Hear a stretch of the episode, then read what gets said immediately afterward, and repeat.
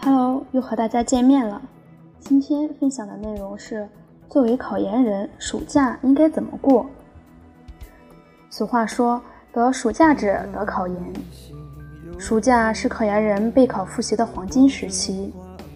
这个阶段，大家都没有上课和交作业的困扰，可以把时间全部都交给考研复习，有充足的时间和精力去应付繁多的专业课。因此，大家要做好暑期复习规划，抓住暑假的时间。关于制定计划的原则：一、具体，例如。一周内看完某本书，每天学习多少内容等。二、合理，制定自己能够完成的计划，不要让自己闲着，也不要使自己过于紧张。学习计划制定的不合理且执行的不好，会产生不好的心态。三、循序渐进，要随着时间的变化，逐渐增加每天学习任务的量和难度。四，不同课程交叉进行。一般说来，某门课程学习的太久了，容易产生厌烦感。要使不同的课程交叉进行，以保持学习兴趣。五，改变不同课程的学习顺序。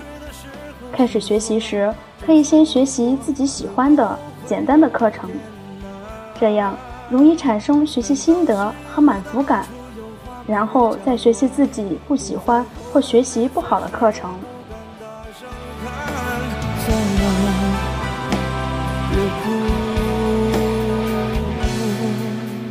关于时间安排要注意的事项：一、不要几个星期持续的看某一门专业课。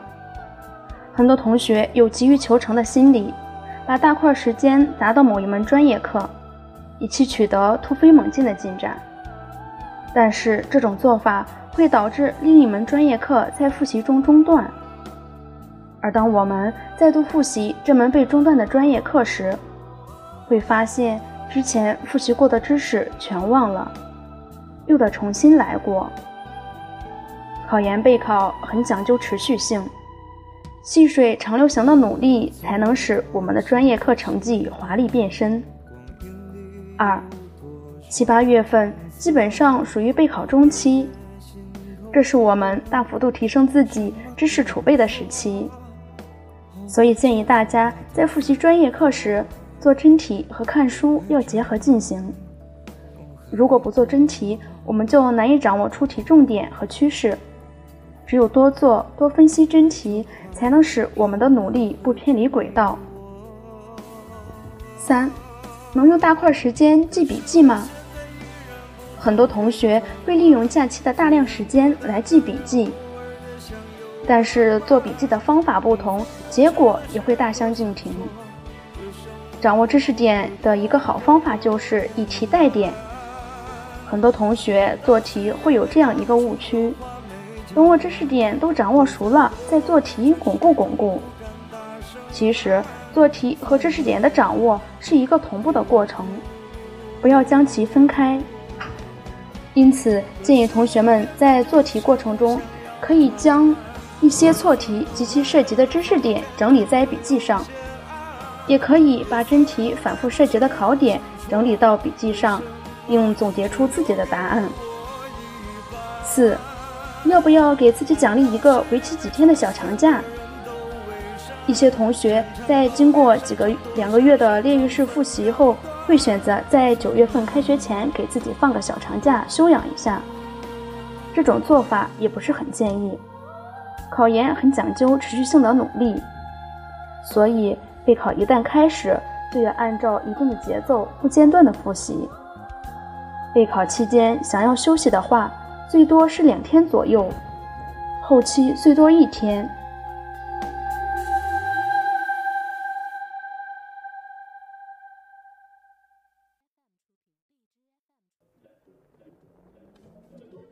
心态的调节。暑假是个跨度比较长的复习阶段，这时候天气也很热，对于还待在学校自习室复习的同学，在闷热的环境下看书，大脑很容易处在亢奋和焦躁状态。一焦躁，复习效率就会下降，会显得没有学习状态，这也是难以避免的。大家遇到这种情况，可以适当的给自己放松几分钟，到自习室外转转，看看远处的风景，和研友们聊聊最近的电影、音乐，劳逸结合，张弛有度，学习效率才会提高，才会更有精力去应付紧密的复习节奏。在这个阶段，你必须能坐得住冷板凳，必须能熬得过寂寞。经常见到一些同学复习到了一半的时间，就已经开始心神不宁、焦躁不安，甚至感觉自己要坚持不住了。怎么办？这很正常。你可以适当调节自己，适当激励自己，适当压迫自己，但你千万不要触动放弃那根弦。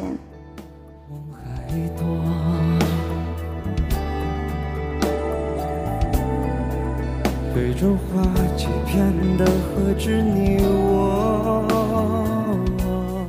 一年又一年，多少人实现了理想，多少人黯然离去，多少人成为这场战争中的新成员，多少人坚守着进入下一个轮回。对于考研人来说，欢乐、痛苦、心酸、无奈，还有迷茫，都是时而上演的剧情，但更多时候。无悔与坚持，在一切复杂纠结的情绪中占了上风，在无数个冰冷而疲惫的夜晚给予温暖。第二天清晨，双手捧着书继续上路，沉浸书海中。路漫漫其修远兮，吾将上下而求索。考研不在于努力，而在于再努力；不在于坚持，而在于再坚持。用正确的方法，加上你强大的自信心和意志力，考上理想的学校不是困难。一份耕耘不一定有一份收获，但十份耕耘一定有一份收获。好了，今天的文章就分享到这里，晚安。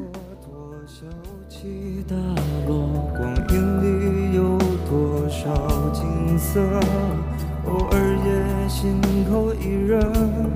什么都不说，好过牵手把它我。路还长，